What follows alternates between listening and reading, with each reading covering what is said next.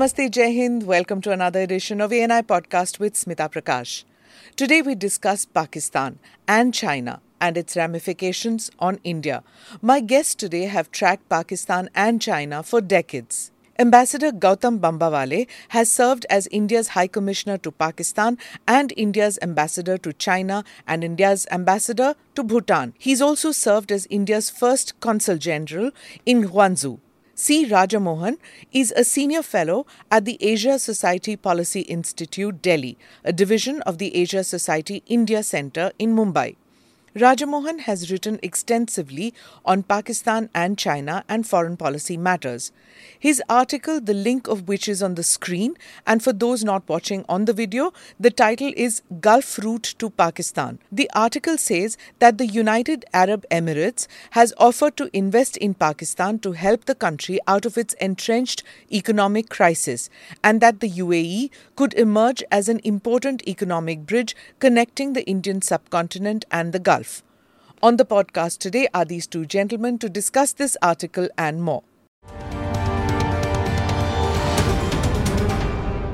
Thank you, Gautam, for finally coming down from Pune and coming to Delhi. Delhi all prettied up for you. You've noticed we've done up everything, right, Raja? Yeah. We've made this city so beautiful so that Gautam can come to Delhi Yeah. and take part in the I'm, podcast. I'm lucky I came a few days before the G20 summit.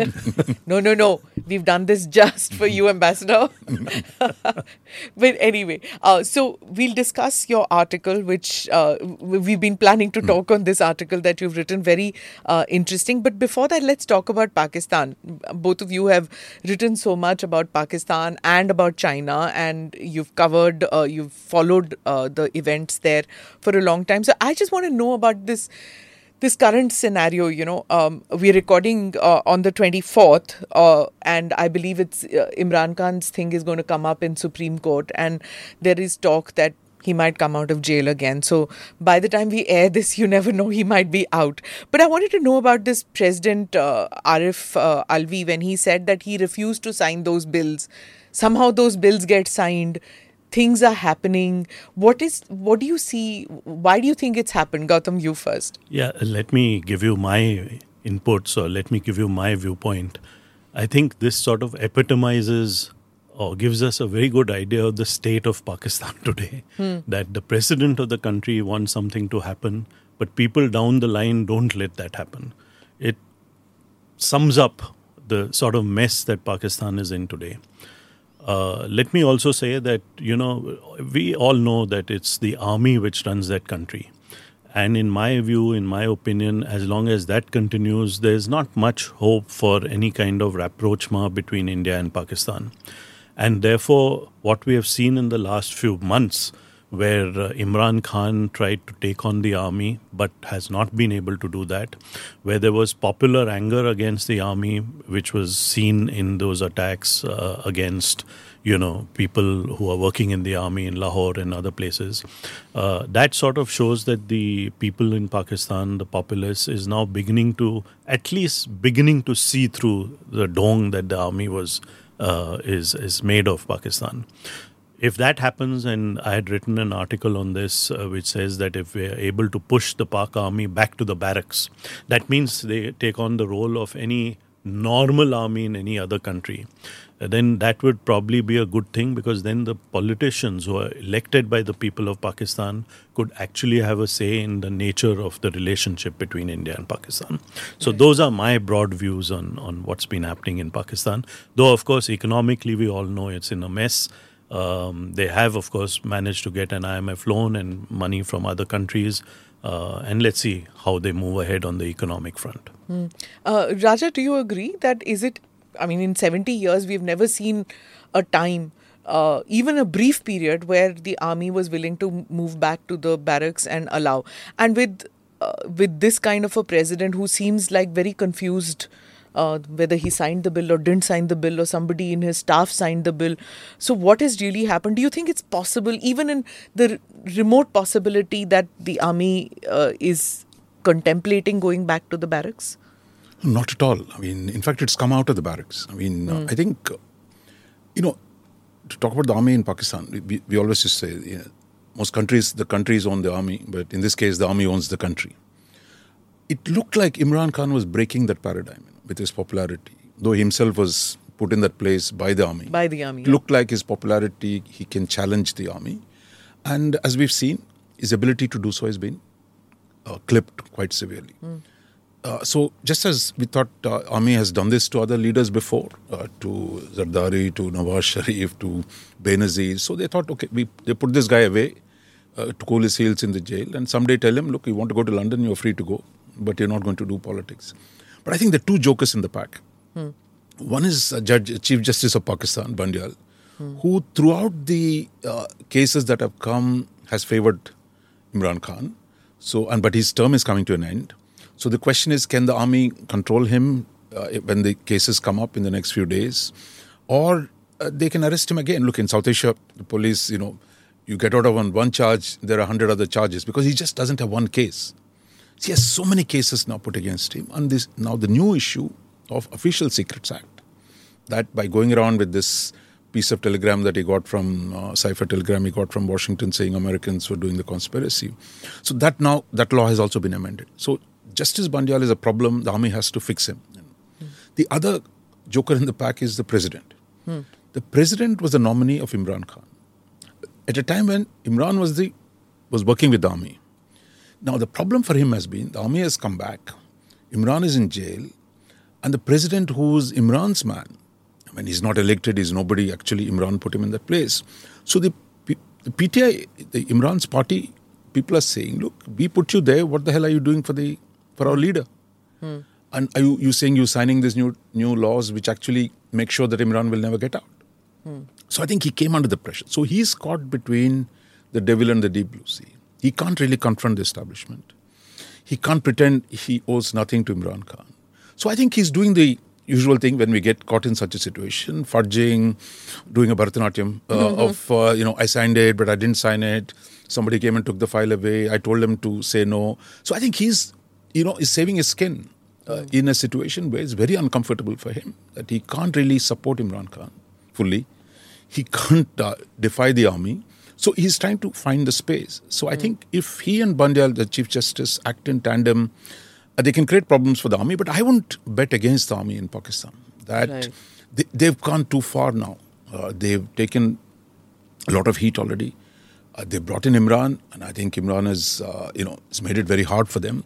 So they're not going to let go of the situation, and uh, so they have to fix these two guys. One guy will go out in six weeks, and this guy fix Uh, it. yeah. That's what they do, right? Gautam, uh, you've been High Commissioner in Islamabad. Uh, tell me, you know, I'm reading a few articles now, like truth bombs being dropped in uh, some of the newspapers, some of the op eds uh, by Pakistani writers who say that, you know, we've got left behind. Look where India is. Look where we are.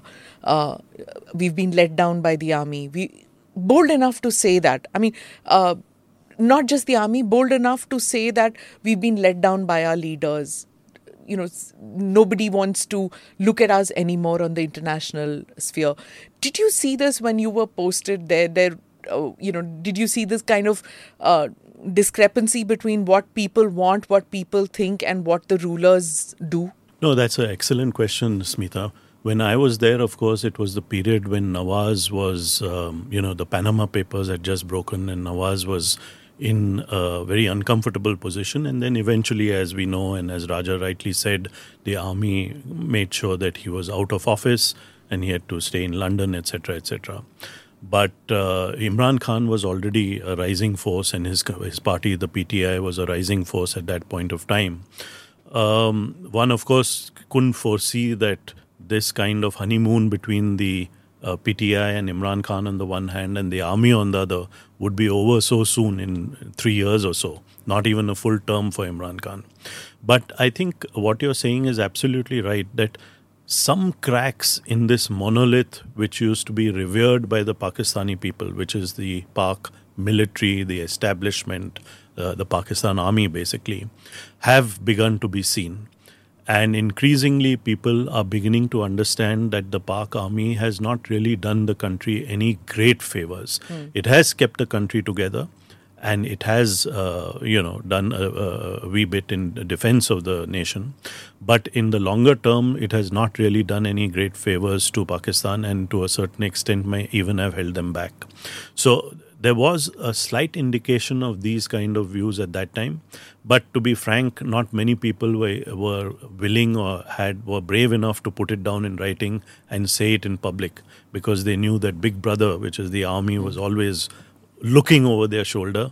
And when i was there we also had these five bloggers who dared to say such things who were who disappeared overnight and were then missing for almost uh, two to five weeks. Disappeared uh, is dis- a is a term which is you know very no very strange. Wo disappear ho gaye, uh, which means disappeared ho gaye in Pakistan means they're picked up by the ISI. yeah. So picked up and what they do it's with them. It's used very casually, yeah, you know. I mean, but the first time I heard it, you know, Gautam, I was like, "What do you mean disappear? Yeah. Like it's like but, a word which was not something I was familiar let me with." Te- yeah. Let me tell you something, uh, Smita and Raja, which will really you know I used to play golf while in, in Islamabad, and you won't believe it. The guy who used to caddy for me also disappeared for two, three days. Oh. He reappeared after that, and I asked him, "Kya ho gaya tha?" they He must said have the quizzed him ISI had you. picked him up and asked me what I say on to him on the on the golf course. And he was a Pakistani, or he, he was, a, a local Pakistani man. Oh. So, uh, you know, a caddy from the golf course whom I used to use regularly. So, even he had been picked up by the ISI and quizzed and questioned about what I had uh, spoken with him. And his answer, he said, I told him that he only talks to me about golf and nothing else. if only the ISI would know that Gautam doesn't even talk to Indian journals. Caddy se kya baat but anyway, no, that's a joke apart. It's an inside joke that we used to have as journals yeah. when Gautam was, you know, like High Commissioner. Bolte hi nahi hmm. the. We used to keep trying to get some information, but, you know, till the Indian High Commissioner is not ready to Yeah. speak, he would not. But then I guess that's like your job profile, right? But tell me something. No, very often, Smita, and this is a joke also. People ask me how the hell were you made ambassador to China and high commissioner to Pakistan? To Pakistan. Is that- so? I told them many- I have one qualification which you guys don't have, which is I speak very little. But how many uh, uh, diplomats are there, Indian diplomats who've done both? I think, uh, according to our account, it's three. Okay, who are the others? Uh, there was uh, Mr. Shivshankar Menon and Mr. Vijay Nambiar. There's Okay. one more. Oh, Vajpayee. Vajpayee. There's of course Mr. Shankar Vajpayee. Shankar so Has, four. have done China, uh, Beijing And, as uh, well as Islamabad. yeah. And w- tell me something about it. Were you like were you tailed by the ISI? I'll tell you my experience as a journalist. We used to have when we went in to cover whatever event, and uh, in fact, in one of them, you were managing the media, and I was part of the delegation. Prime Minister Vajpayee, I think, uh, if I'm not mistaken, or when he went for the one of the summits. I don't okay. remember which one. Uh, but at that time, um, we used to have you know people tailing us, and they would like say that, "Ha, hum aapko wahan le jate hain, yahan le jate hain," and everybody knew. And it's the last day that you get to know that okay, this guy was tailing you everywhere. yeah. But were you tailed? Ev- all, all the time. And All it's very openly done. Okay. and i can uh, tell you an anecdote uh, you know when you get old you get into your anecdote age. So i seem to be i seem to have fallen into that age category now.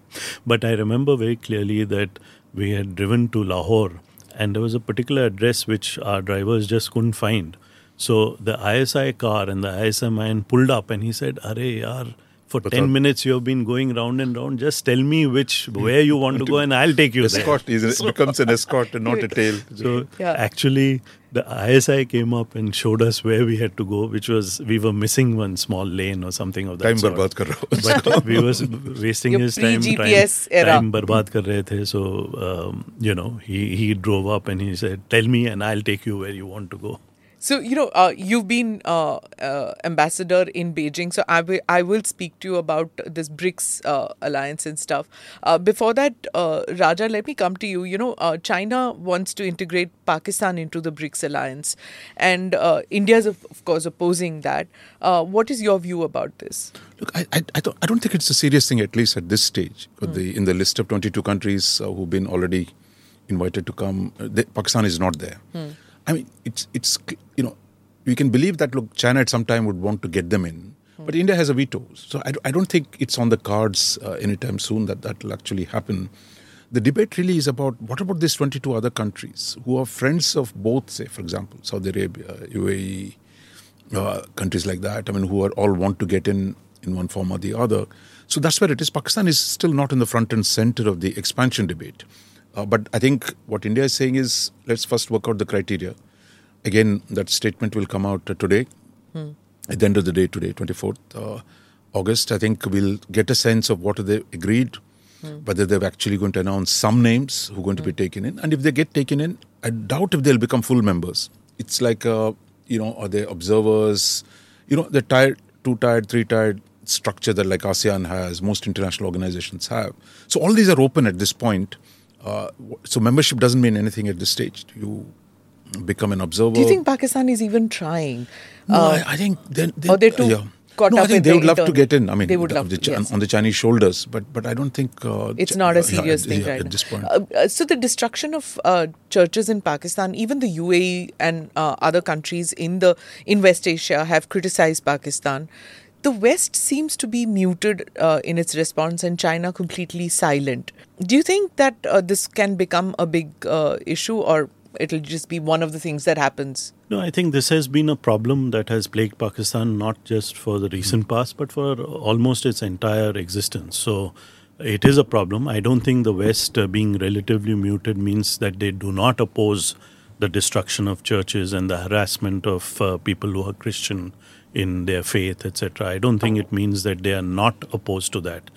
But uh, it's something which has happened and in the past, and you know the West has made its opposition, its voice known on this subject. So I think they may have been muted this time because they are also distracted by their own problems at home. But uh, I can't see them not being opposed to this particular thing. You know, uh, I'll get to the CPEC issue since uh, you were posted both in China as well as in uh, in uh, Islamabad. Uh, there were these suicide attacks which have happened. The Baloch Liberation Army. Before I begin this question, here's a primer. On August 13th, 2023, just a day before the Pakistan Independence Day, one group of the outlawed Baloch Liberation Army BLA attacked a convoy of Chinese engineers at the Gwadar port. This attack was similar to the attack in 2021 when a suicide attack was carried out on a convoy of Chinese engineers. A day later, a Baloch group issued an ultimatum to China to vacate its operations and people from Balochistan. In April 2022, a woman suicide attacker killed three Chinese teachers at Karachi University. The attack was aimed at the Chinese affiliates of the Confucius Institute. What is going to be the future of CPEC, the Chinese Pakistan Economic Corridor, which incidentally India opposes? So, the China uh, Pakistan Economic the, uh, Corridor, the CPEC, where does it stand? Do you think that China's rethinking on this billions of dollars, 6 billion or something like that? No, the investment originally was supposed to be 60, then maybe 25, 30 already is coming. Yeah, but now the, just the Pakistan sector is uh, 6 billion, isn't it? Or more? 60. No, much more. the original, much that was the plan, but I think But it's maybe it's actual become- investments maybe in around 25, okay, 30. 25, 30 billion. So, what do you think? Do, is there a rethink?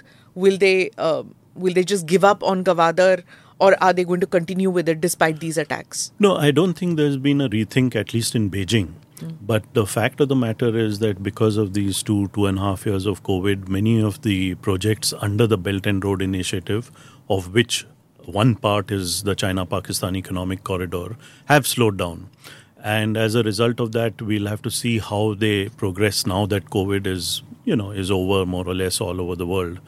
Uh, the Pakistanis, of course, welcome this investment because there is no other investment coming into Pakistan. The only investment is what the Chinese government is uh, putting in under CPEC and uh, Chinese companies coming in and doing all kinds of projects, including power projects and road projects, rail projects, etc.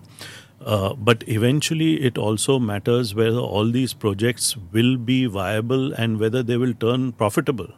And that is a big if. That's a big question mark. And we'll have to wait and see how that works out. Uh, because, you know, as you rightly said, there are uh, huge domestic economic problems that Pakistan is grappling with. And uh, even this investment, for it to be viable and profitable, uh, would require, uh, you know, Pakistanis to make use of those projects. So let's see how it happens. Raja, just break this down for me, uh, for our viewers. Uh, the Belt Road Initiative, the CPEC part of it, and Balochistan. where does uh, does this jigsaw fu- uh, puzzle? How do the pieces Yeah. fall? Look, I think uh, the Belt and Road Initiative uh, is exactly this. Uh, Ten years ago, that uh, Xi Jinping announced that they're going to do this big uh, infrastructure thing, both on uh, maritime side as well as uh, overland. So that was called the Belt and Road uh, Initiative. Now, what they did was, like in all you know uh, governments, what they, after they created this big umbrella, they started shoving in the previous projects also underneath it. So the actual China-Pakistan economic corridor precedes the announcement of the Belt and Road. Uh, over the years, I mean, in fact, uh, Musharraf was still there. Uh, you know, I think Hu Jintao went there to launch the port construction. So I think this predates it because if you remember, China was involved in Pakistan's uh, at least two, three major projects. One was the Karakoram Highway that goes back to the 70s. Uh, that building, you know, between uh, Xinjiang and the, uh, you know, Pakistan occupied Kashmir, that uh, those connections, this goes back to the 70s when it was very hard to, to do engineering uh, across the Karakorams. So, in many ways, what you think of China Pakistan economic corridor is really a modernization.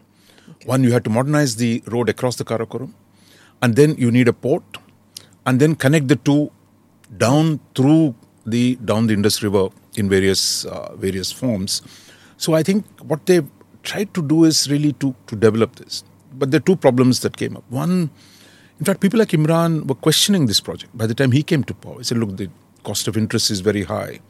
So these are mostly loans. This is not uh, that you have to pay back. So the cost, interest cost, that was going up. So in fact, Imran, one of the many damages he did, you can say to the Pakistanis, he asked the right questions, but the Chinese were very upset with him And because that's he why was. some commentators in India say that Imran is the best thing to happen to to India. Because he asks questions which damage uh, the Pakistan army. Exactly, exactly. Yeah. So I think, but. I think they kind of hushed it up, and Nawaz Sharif, the civilians were very big gung ho on on uh, CPEC as well, like Nawaz Sharif and Zardari. The second, I think, what has seen Gwadar attacks on Gwadar was really the Baloch separatism that exists. So the Baloch have a historic complaint, even well before the Chinese came, that uh, the Punjabis resources are not exploit their resources, Yeah. uh, and they don't get any benefits. So there've been this long-standing uh, anti, you know, central government agitations in Balochistan. It was crushed by Bhutto in the 70s, and now it's it's uh, again the government keeps attacking them and does all kinds of things. And then what Pakistan did was army announced a separate army unit, right, a security unit to deal with the terrorist attacks and to protect the CPEC across the board. So my, I don't see the Chinese withdrawing from Gwadar. Uh, in fact, in India, we focus so much on Gwadar, uh, but there is also the Karachi port, where the Chinese already are building ships. So the naval integration of China and Pakistan already takes place in uh, in Karachi, where that is headquarters of the Pakistan Navy. The Chinese Navy is building some ships for them. So the integration of the two navies uh, that is taking place. But overall, I mean, the main point about CPEC, Gwadar, is really how China has taken over the infrastructure development in Pakistan. And Pakistan does not have too many choices. And how do they manage it? That is the problem because the costs of these projects is going up. And one uncertainty, which uh, maybe Gautam can uh, tell us a little more, the Chinese economy itself is slowing down. Now, it's not so clear Yeah. How well the C- uh, the BRI as a whole, the investments plan If will go. If it's viable or not. Yeah, over the longer term. Yeah, could you uh, tell me? Is, if, do you think that that will happen? One, that uh, whether it fits in, and two, uh, is Pakistan okay being a client state of China? Because there's a lot of talk about that too in Pakistani press. Let me answer the second uh, question first about whether Pakistan is uh, happy or satisfied or okay with being a client state. I think they don't have much of a choice hmm. because there's no one else who's investing in Pakistan. And when you have this big brother China coming and saying that we'll do the China Pakistan economic corridor, billions of dollars, you accept it. So, to a certain extent, they don't have a choice and therefore they've accepted it. Though people in Pakistan will always tell you that, you know, we have nothing very common between the Chinese people and the Pakistani people, but I think where the nation states are concerned, their interests coincide. So, uh, it's a, you know, they have to take it or, or, or then get into even worse kind of situation if they don't accept the kind of investments that China is putting in. Uh, as far as the first question is concerned, it's a you know th- there's no doubt that there's a very severe slowdown in the Chinese economy, and as a result of that, the Chinese economy is facing huge problems, and we have been seeing more of the problems over the past few weeks. But I think we still need to watch the Chinese economy a little more over the next six months to see where exactly it is headed. There's no doubt that there is high levels of uh, student unemployment, that is, those students who are graduating, and really large numbers of them are not getting jobs. You can see the real estate sector really crashing down, not only with Evergrande already uh, announcing bankruptcy, but there's another uh, big company which has thousands of projects across the country, which is also in deep trouble, not repaid its uh, loans to the banks, etc. So, in the past, the Chinese used to overcome these problems by spending their way out of the problem. But today, with their domestic debt being very, very high, almost 300% of GDP, they're not even able to spend their way out of trouble and use it to produce and manufacture more in infrastructure. So, China seems to be in a little bit of a problem. Mm. Uh, in my opinion, the problem is as follows. But I, I, you know, it's not that I'm advising Xi Jinping on it because if he's making mistakes, I will let him make those yeah. mistakes. But that's Chanakya Niti for you. no, but I can share with all of you, with you, Smita, with you, Raja, and with your viewers and listeners, that I think the basic problem, in my view, which was made by Xi Jinping, is that the Chinese economic miracle created by Deng was done through a devolution of economic decision making. Mm. Economic decision making was let down and was allowed to be made by the smallest province, by the smallest, uh, you know, uh, whatever it is, the principality, etc. Earlier in the Mao period, it was all centrally done in, in Beijing. So Beijing used to decide that some steel mill somewhere in a different part of China will produce so many tons of steel. Which is communism for which you. Which was which is classic communism. Yeah. Now Deng Xiaoping changed that by devolving economic decision making powers. Unfortunately, what Xi Jinping has done is reversed that whole process. He has re-centralized not just political decision making in his own hands, but also economic decision making in the hands of the state owned enterprises. Hmm. In the action he has taken against the uh, various private sector players in China, we have seen Jack Ma having to yep. run away from China, etc., etc., and that's just the tip of the iceberg. Um, so I think by re-centralizing economic mm. decision making, he has sort of undone the Deng Xiaoping miracle, which was the Chinese miracle of uh, 10% or more GDP growth per annum over 40, 45 years. So I think that's a, a, basic problem in China. But we need to wait and watch what's happening with the Chinese economy for another six months before coming to any hard and fast conclusions, right. is what I would say. Uh, I'm going to come to your article. Uh, for viewers, uh, there is, and those who are uh, on the audio platform, I've already given you the link. But uh, for viewers, here's a link on the screen uh, of the article, so you can click on that. I will read out a portion of that for those who are on the audio format. Uh, in that, Raja, you write uh, UAE has offered to bring new and significant investments into Pakistan that could pull it out of the unending cycle of economic crisis and bailout packages. And India, which has seen a rapid transformation of bilateral relations with the UAE under PM Modi, might not be averse to seeing the UAE play a key role in promoting Pakistan's economic stability and making it a part of trade and investment flows between between the Gulf and South Asia. Would India agree to this, Raja? No, I mean, I, I, think in any case, it's going to happen. It's going to happen. Yeah. so, so I think what's I think uh, coming back to Imran Khan, I mean, and see, he really wrecked the economy too. Hmm. Uh, so he went into the IMF. They, you know, 22nd time or 23rd time. Now we're in the 24th version. Which earlier, before he became PM, had said that he would not be like Nawaz yeah. Sharif or uh, yeah. like Zardari. He would not go with yeah. a begging bowl to IMF. So was, he, he went to them right. and then walked out halfway, huh. saying that, look, this is too expensive. I don't want to do this because I don't want to incur the cost, political costs of it. So that made it even worse because mm. if they had stayed with the program by now, maybe they would have been in a better shape. So they pulled out. Uh, so I think the, the problem now is it's really the economy is in such a bad shape. Now they went back because the the Nawaz Sharif people were also not very happy to go back to the IMF because for mm. any politician, they say, look, why should I pay the costs? Uh, because if you want to come back and win the elections, uh, you don't want. But the, I think one reason why the army took over, I think, de facto in Pakistan, is to get the economy fixed, go back to the IMF, and now assembled a, a technocratic government which will do the necessary job. And here again, they have a long tradition of getting technocratic governments to do their bidding. But this time, I think what's happened, the difference which I was pointing out to was every time they were broke, they would go to Saudis, they would go to the Chinese, Yeah. give me one billion, two billion, you know, take one America billion. too? No, America won't give that kind of money. You know, this is really the, you know, Okay. Americans is a go to IMF. now. But what, what happened with the Gulf is give me oil facility, free oil, you know, Oh. deferred payment, uh, two, two billion, one billion, and take one billion from you and I give it to Gautam because I'm indebted to, to both of you. So they were playing this game. I think the UAE, the sheikhs told them, look, don't come each time begging. That, why don't you start selling your assets? I mean, another nicer word for it, privatization, asset monetization. We all use the economic jargon. They're basically they're saying do reform. Now, to to our viewers, just explain what the assets mean. You mean Yeah, airports, uh, ports? Yeah, for example, I mean hmm. the Karachi port, total about ten berths they've just handed over to the Abu Dhabi port company. Hmm. Islamabad airport is being privatized.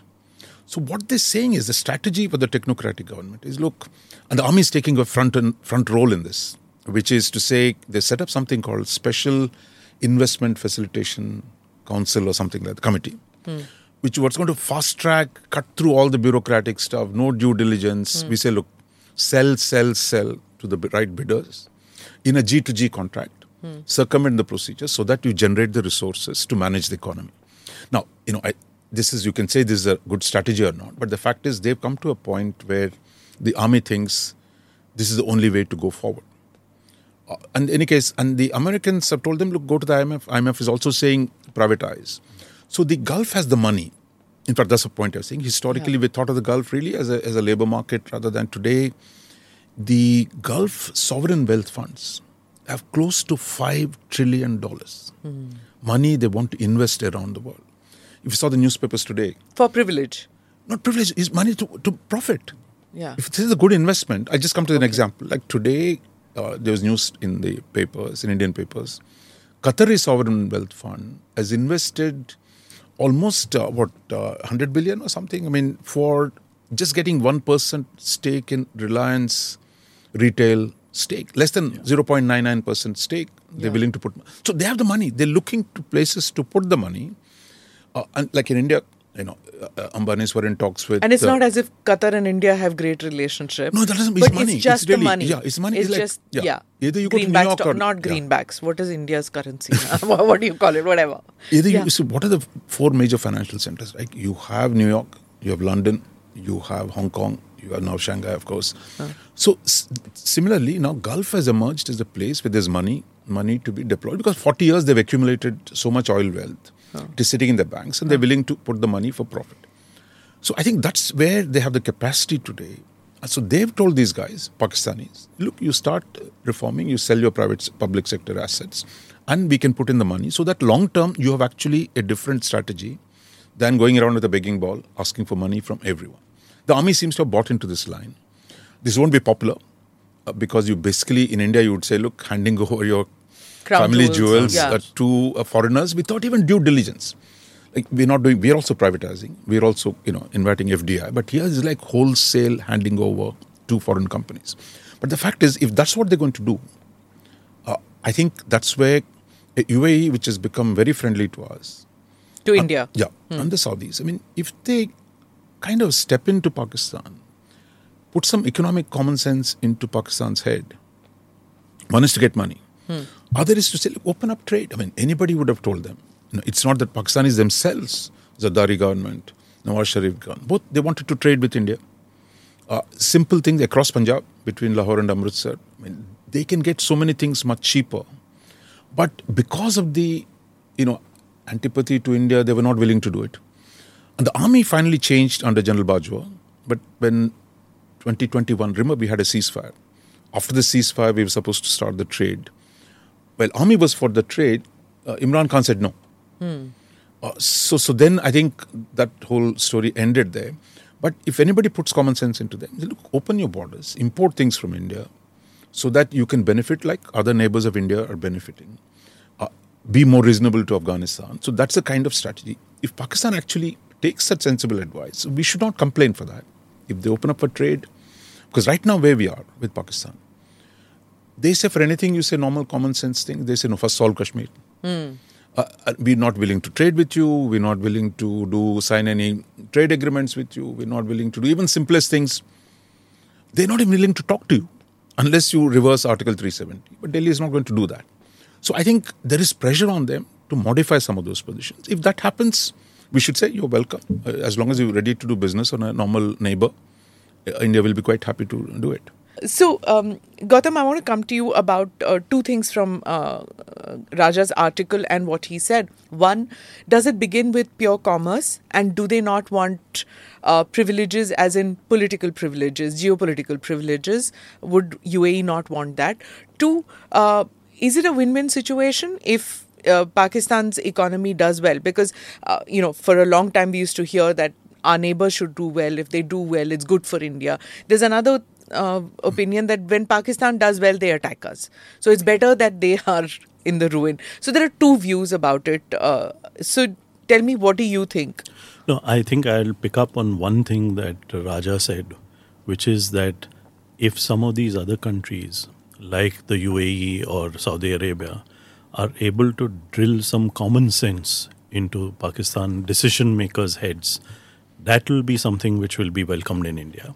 Mm. And the first common sense thing to do is to open trade because that is simple. Mm. It's not going to be possible to solve a Kashmir issue or to, you know, do something with uh, uh, Article 370, etc.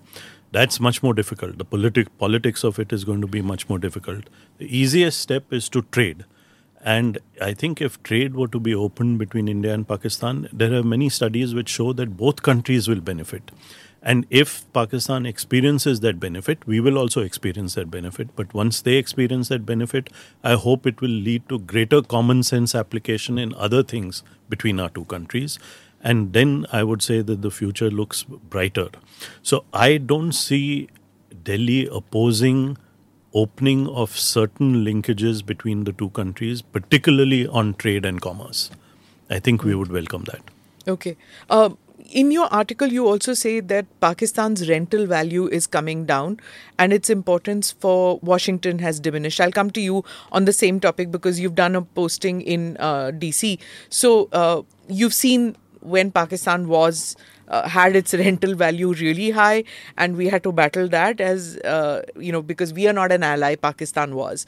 So has it diminished, and to what extent? Uh, is it just because of Afghanistan, or will they want to keep it alive and burning? No, I think it's genuinely diminished, hmm. both uh, on its own absolute terms and in relation to India as well. Hmm. Now, the Afghanistan you mentioned, I mean, it's not, Afghanistan was not a, a recent thing. I mean, it's almost a 50 year Correct. American engagement with Afghanistan. Yeah, we don't realize that. Yeah. Three because, generations or two generations yeah, of yeah, Afghans have seen that. Yeah. For example, going back to 1970s, when the first coup against uh, Zahir Shah took place, the Americans were involved, the Soviets and the Americans, and then the support, the Western support to Pakistan, along with Shah of Iran, to create trouble in Afghanistan. So it goes back to that period. And it went through, Soviet occupation took place, then the Americans supported them. The Soviet withdrew, uh, the Taliban and others came in. That time also you needed Pakistan. Then after 9 11, they needed Pakistan. So I think this four and a half, nearly five decades of Pakistan's role has diminished. And Americans, once they switch off, they switch off hmm. unless something else brings them five years down the road. So I think at this point, the Americans uh, don't see a value because they're not really focused on Afghanistan or the Middle East the way they were for the last 20 years. The second aspect is America today is focused on China, on which actually that's the reason why they're more interested in India today because they need to balance China. And Pakistan still claims to be a good friend of China. Uh, so I think the relative interest, the circumstance as long as it was focused on Afghanistan, Pakistan was the first policy to South Asia. A focus on China automatically changes the, the camera angle into something else, and that makes India far more consequential. That's why we have the Indo Pacific and all that. A third point is India's weight relative to Pakistan has dramatically changed. I mean, there was a time till the mid 90s, you know, India, Pakistan was really per capita income was higher than us. Uh, their economy was smaller, but the per capita income was higher. Today, Indian GDP is 10 times bigger than Pakistan's. 10 times. They're stuck at 330, 340 billion dollars for a long time. India is at uh, 3.5 trillion, and the way the rupee is going, Pakistani rupee, one dollar will get you 300 Pakistani rupees today. And India, India is still 80. So, so I think Pakistan is really, relative to India, has diminished. And not just in relation to India. Today, Bangladesh's per capita income is a thousand dollars more than Pakistan's. That really bothers Pakistanis. yeah. No, for example, Yeah. I mean, you, you, because in Bangladesh they control the population growth rate and increase the economic growth rate. Pakistan has done the opposite. No control on the population growth rate. The economy has tanked.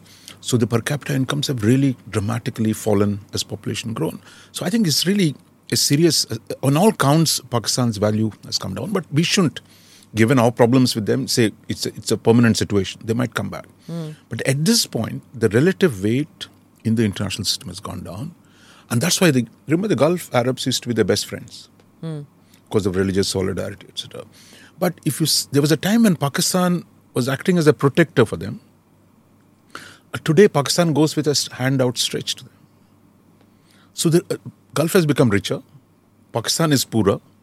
And Pakistan's credibility, if you go back to the 1960s, Islam, under Ayub Khan, Pakistan was a you know great army. They would go in and help the, the sheikhs to defend them. The great friend of America, great friend of China. You know, Pakistan's weight was a, was a Yeah. global thing. That has dramatically diminished. So the poorer you become, so this is a tragedy of Pakistan. Except nuclear weapons, they have nothing. Uh, So I think that's where they they're really in a jam. Okay. And uh, that weight. And finally, I would say one more thing. There's a new problem for the for the Pakistanis. Remember, you asked, uh, Pakistan is willing to be a client state. They're happy to be a client state for anyone, as long as it works for them against India. Right. So, but the problem today for them is China was a happy, uh, you know, boss for them, but today their problem is China and the United States are fighting.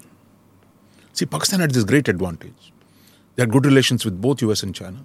While we had the opposite problem till recently, we had bad relations with both. Yeah.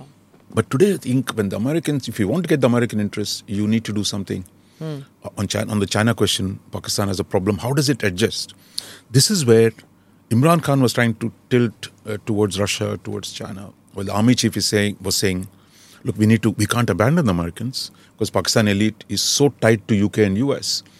Uh, that they don't want to give up the Western relationship, while China is putting pressure to cut their Western ties. Interesting.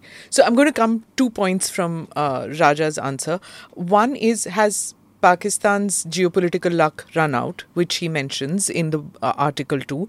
Uh, and the second point is that did Imran make that cardinal mistake uh, of aligning with China and therefore America wanted to get rid of him because uh, you know if that that's the new conflict then pakistan was putting its eggs in that basket. So uh, ha- or has pakistan agreed to put its eggs in china's basket? No, so on the first question, I think what Raja said is right that right now, at this point of time, the utility of Pakistan to, say, the United States is much lower than what it was earlier. Largely because of Afghanistan, but also because of the regional situation uh, around Pakistan and, uh, you know, uh, in that part of the world. So, uh, but whether it will continue to remain that way is anyone's guess.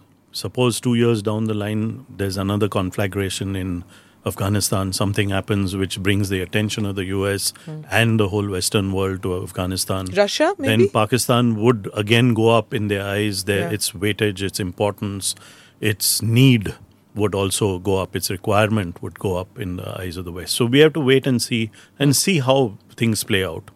But at this point of time, there's no doubt that the attention that Washington gives to Pakistan is much lower than it used to be in the past. So there's no doubt about that.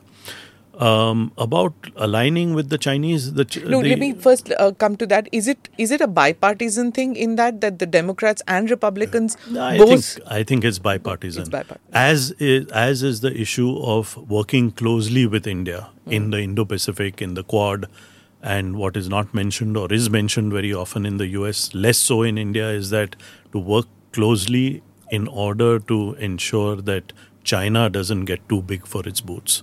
So there's no doubt about that, that the requirement or the need for working with India is much greater in Washington today than to work with Pakistan.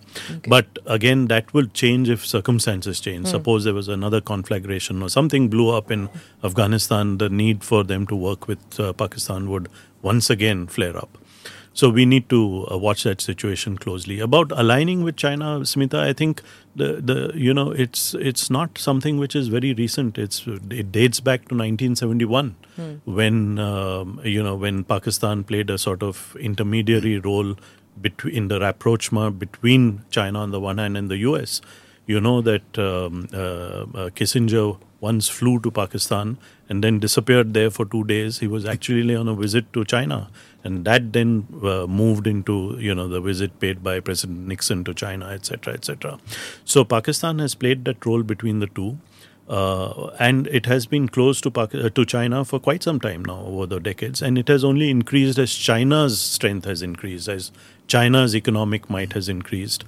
Uh, and we spoke about that earlier in the program about how China is the only country really which is investing in in Pakistan today. I can't believe that it's 2023 and we are still discussing Kissinger. And he, for all you know, he might still again play a role in doing that. Just turned 100. Yeah, he's, he's just visited China recently Yeah, as exactly. a as a hundred year old or whatever, nineteen Yeah. year old. 100, 100, and we're still 100-year-old, okay. right we're still discussing it he's outlived all those guys the naysayers anyway i'm quoting an article uh, from uh, an article in which uh, it says uh, pakistan is unlikely to become part of the anti-china balancing co- coalition which uh, you were mentioning pakistan is also not inclined to accept a geopolitical role secondary to india of course it'll whether it is in a position to do that or not is debatable. Uh, then the article says even in a US led geopolitical dispensation, it's unwilling to play that role. So then the question arises is whether Pakistan is in a position to negotiate that at all, that it doesn't want to be uh, in a position to take a uh, take you know or lay down terms for that matter to the US if it is called upon to do so. No, they can't. I mean, I think when you're broke and you're looking for money from others, you don't have that leverage. I think that is the problem. The whoever wrote this article from Pakistan, their problem is to come to terms with this reality. See, Pakistan has had an elite that was utterly disinterested in economics. They thought somebody will come and bail them out. Americans, Chinese, uh, Saudis. So they never paid attention to economic reform of building something in the country. And because there was no popular governments, there was no pressure to deliver to the people. So now, but they find themselves in a real mess. So whatever the ambitions were, three things go. One, parity with India. Going back to the partition, the Congress and the Muslim League, the parity was a central notion in the idea of Pakistan, that they're equal to India, if not more equal More, than India. yeah. They used to think they that, used to yeah. say- But today, I think they are struggling to come to terms with the fact that they're one tenth of India's size. And you remember there was a controversy when General Bajwa, in one of his, you know, when this crisis in the Pulwama Balakot was going on, he said, "Look, we can't fight the Indians." I mean, this is now being quoted. हमारे पास तेल नहीं है जो tank चलाने के लिए Yeah. so you are not in a position to take on India. So those who fully understand it are willing to say it. But as a collective, as an ideology, because there's been read on this, oh, we'll take on India, we're equal to India. That problem for them is a principal obstacle to the common sense that we talked about. That, mm. and this requires, I think, a very fundamental change. Whether it'll happen or not, we can't be sure. Second, uh, to idea to say, look, we'll never go against China, I mean, that I think is because they've been stuck with China for so long. That's where there is a debate in Pakistan. One lot saying, look, we can't abandon the Americans. They've been our best friends. And the army is actually trying to take them back closer to the Americans without finishing off the China relationship. But I think that squeeze is going to grow as the US China tension grows. I think here again, Imran, the damage he did, uh, also to the Gulf. For example, Imran thought he can join Turkey and Malaysia to contest the leadership of the Islamic world with Saudi Arabia. So, so what the army has done in the last few years is to clean up after him. The army chief Bajwa went to Saudi Arabia. Please ignore this guy. You know, really, we want you to be with us. He's been to America two, three times, saying that look, we'll get rid of this guy. And you know, it's not that America didn't have to remove him. He had enough problems with the army. uh, to saying that, look, we want to keep this relationship somehow going. UK is the, the best friend. Uh, and with China, they'll try and manage, but if it comes to it, real tension between US and China, they, they're in a bad place. How they how they manage it, but the the elites' links to the West are so deep. Yeah. As you said, look, they have no clue to China. China is supporting them for the strategic reasons, but they're so comfortable. In London, they all have homes in London, Dubai, and in Yeah. uh, in They New shop York in New York yeah, and yeah. in- so so in, their uh, elite has a and, and not in Beijing or Not in Shanghai Beijing. or, or no, Hong Kong no. for that matter. They don't. I, you know, uh, Gautam, you remember like uh, 20 years ago, the access that the Hmm. Pakistanis used to have in Washington. Indians didn't have that kind of No, no, we access, didn't. right? We didn't. It- It was it was hard, and now they don't get to meet their heads of state, heads of government, uh, their army chief. No, no. doors Bilawal, don't open. Bilawal went there at least six times. Barely once he got to see Blinken, the U.S. Secretary of State. Yeah.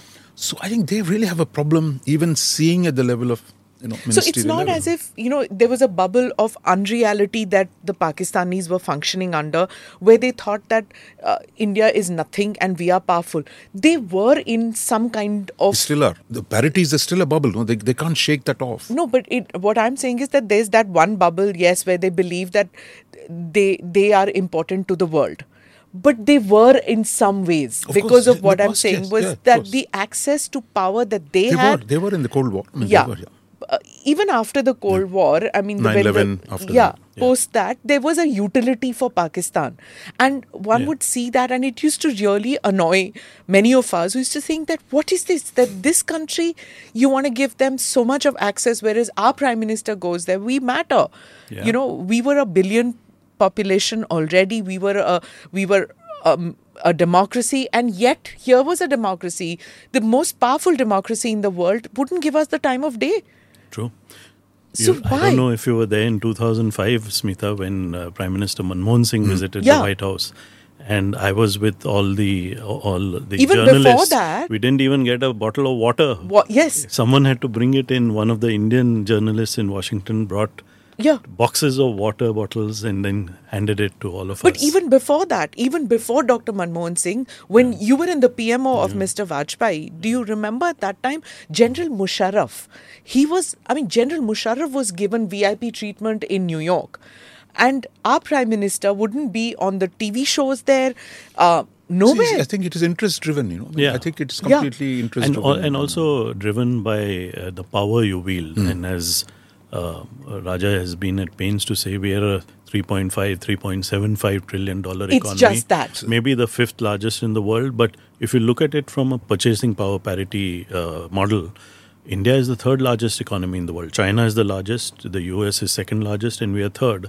And what is beginning to happen in geopolitics is that these three largest Hmm. economies in the world are now beginning to circle each other and play around with each other, and which the third largest and the second largest are coming together against Which is the why largest. when America, when you hear uh, Americans saying, "Oh, India, the democracy and all," I said, "ठहरो भाई, हम पहले भी democracy थे, तब तो तुमको नहीं दिख रहा था. You were not willing to accept our free media, our problem, f- I mean, you know, democracy. uh, uh, Smita, we also had a problem. No? We were in love with Soviet Union. huh? we had, say, in the first decades after independence, it's not to criticize Nehru, but you, you had ad- adopted a socialist path. I don't know if you remember, we threw out IBM from India. Hmm. We Today we talk about IT superpower. Yeah. 1977, we told IBM you can get lost. So I think we also We were threw in out a Coke also. Yeah, yeah. Coke was okay, but IBM, you know, which is Coke was okay. yeah, IBM. No, But but it was let very, them back. it was very significant. If you Yeah. remember, our Swadeshi Jagran began there Yeah, yeah, with yeah, double yeah. seven. Yeah, yeah, yeah. I know. And you know, I remember Siemens, German company, came to India in 1970s to say, look, we got we can work with you on the let's have a comprehensive deal with BHEL. We'll produce you know electrical equipment here. And we said, no, no, no, no. We don't do. We won't let for. We don't want foreign technology. Yeah. They went to China, and the entire power production equipment we import from China was made with German collaboration, and the high-speed trains in China they're being made with German collaboration. So we were also in a very bolshy, as we say, Yeah. mode. Is We don't need anybody. You know, we we Non-aligned. we- yeah, non-aligned and socialist and self-reliant. So so that was a problem. So we were also not easy to get along with. Get along with for America. Yeah, for, I mean, for the West as a whole. I mean, Uh, you remember that famous uh, uh, comment of Mrs. Gandhi when she was asked by a Western journalist and saying, "Which way does India lean?" Uh, and she turned around saying, "We don't lean. We Stand we upright or stand upright, yeah, or sit upright, or whatever." 1981 when, uh, when she went to the US. to the US, right? And but when she was rebuffed in the 70s, just before during the Bangladesh uh, uh, problem that we had just before the war, uh, she she had a tough time. So she was, and of course the legacy of which you mentioned uh, of non-alignment. Because I think Nehru the economic choices we made. The Nehruvian that We had nothing. socialism. Yeah, we had Yeah. Uh, very little interest in trade. We had very little interest in foreign direct investment. So we shut our economy. Huh. Uh, whatever. But that's the history. But look, I think what has changed is look, India matters today. You can say simply ten times more than Pakistan. Huh. And that, that, that goes into the calculation of the Americans, uh, Europeans, everyone today. When they look at you, you are a big market, you are a big military power, you are a technology powerhouse. So people are willing to come to you. This is where I think Pakistan's failure. And Even a smaller country than Pakistan could have invested in these things. But they just didn't. Yeah. They were in this mode, you know, talwar chalao, you know, That- y- huh. you know, jihad, and we'll kind of, we are so important, we can keep doing this nonsense. See, Smita, you know, uh, Pakistan defines itself as a national security state. I don't know why it does so, but th- that's how it defines i- itself. And a national security state is something which is the antithesis or the opposite of a state which places a lot of importance on economic growth, Welfare economic state, huh? development. Though, of course, you have to remember that when you speak of national security, economic security is an integral part of national security.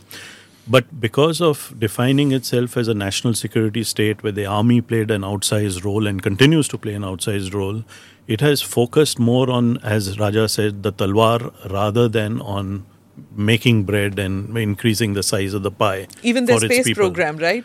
There's that realization. Uh, They started today's actually- art- Yeah, yeah, yesterday uh, on social media and today in the uh, Pakistan media, it's all about wo chand pe gaye and look at our, you know, their, their organization, which is the equivalent of ISRO, is all headed by uh, army people. It's not headed Yeah. by uh, It's scientists. interesting. They started Their they space program- Whatever we did, they did. You know. Yeah. So we started a space program. They also 60s. I think they never really invested or really developed a cadre of. Still, you also need scientists. You need Yeah.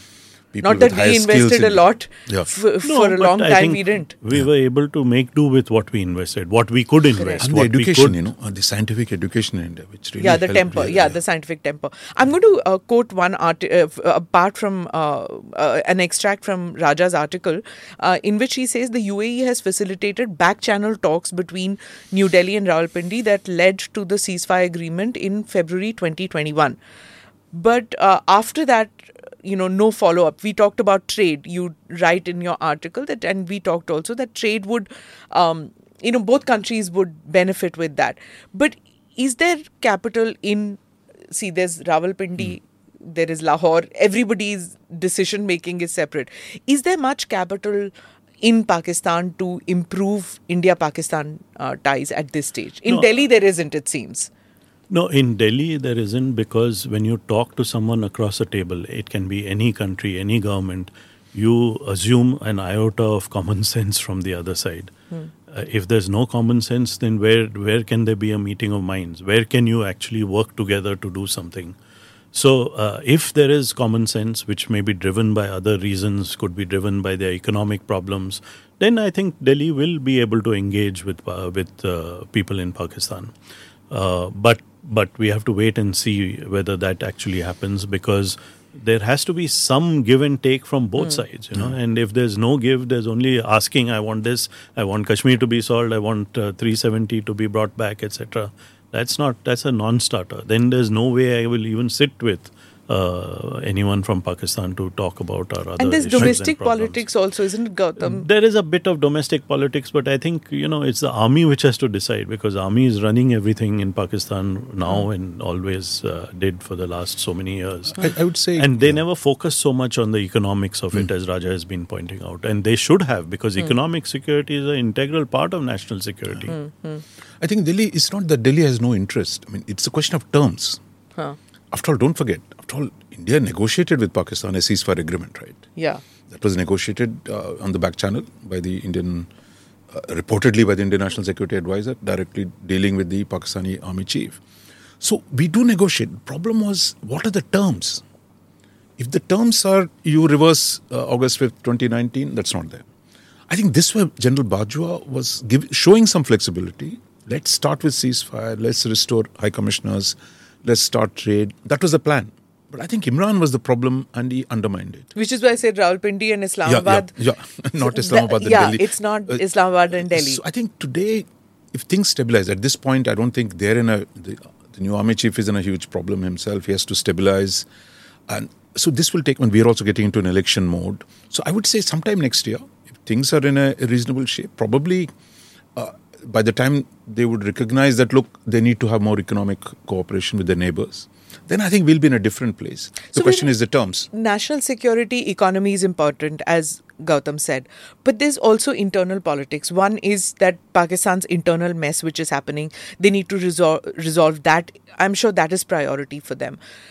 Even in india if you see that mr modi had invested a lot of personal capital into it when he flew to lahore and uh, you know and then he we got the rebuff after that so do you think that in a pre-election year No, that's what I said. Not not No before trust. elections. It's really. I think both sides, assuming at some point Pakistan will have elections next year. We have ours due in May. So by the time the new government comes in, now- now it's only eight months left. And rapprochement with Pakistan has never No, been. no, no. Rapprochement is too strong a word. I mean, Too strong a have word, okay. Even basic talking. Look, there was a plan on February 2021 after the ceasefire. You could take very small steps. That's where you will start when you pick up the threads to say, look, where do we go from here?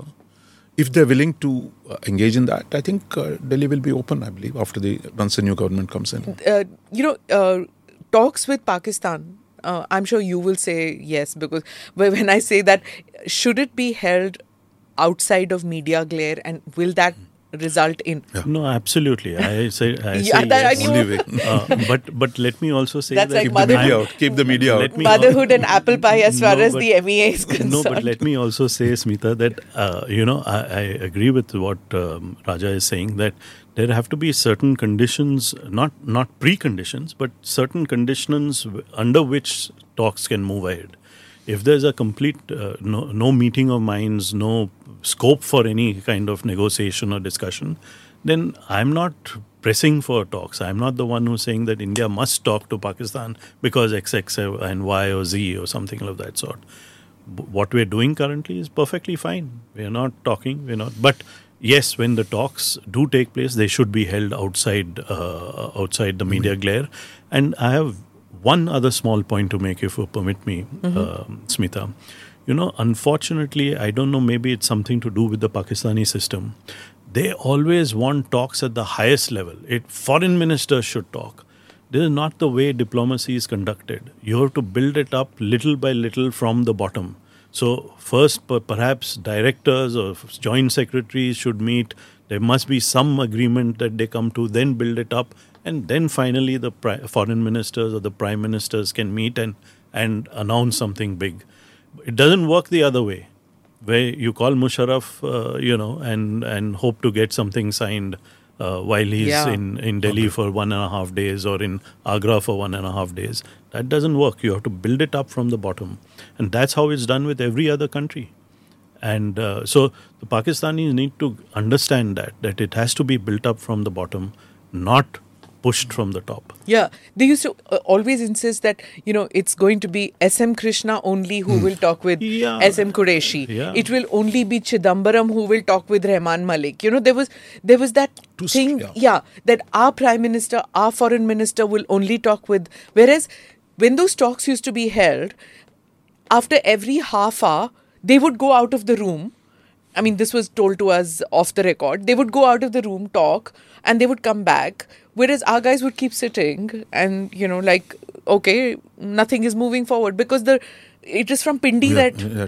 the Yeah. directions were coming. Yeah. So it has to be from the bottom up and Hmm. not from the top force downward because you know at the topmost level you can't make a decision instinctively and instantaneously. Which to- we saw in Agra. Yeah. That yeah.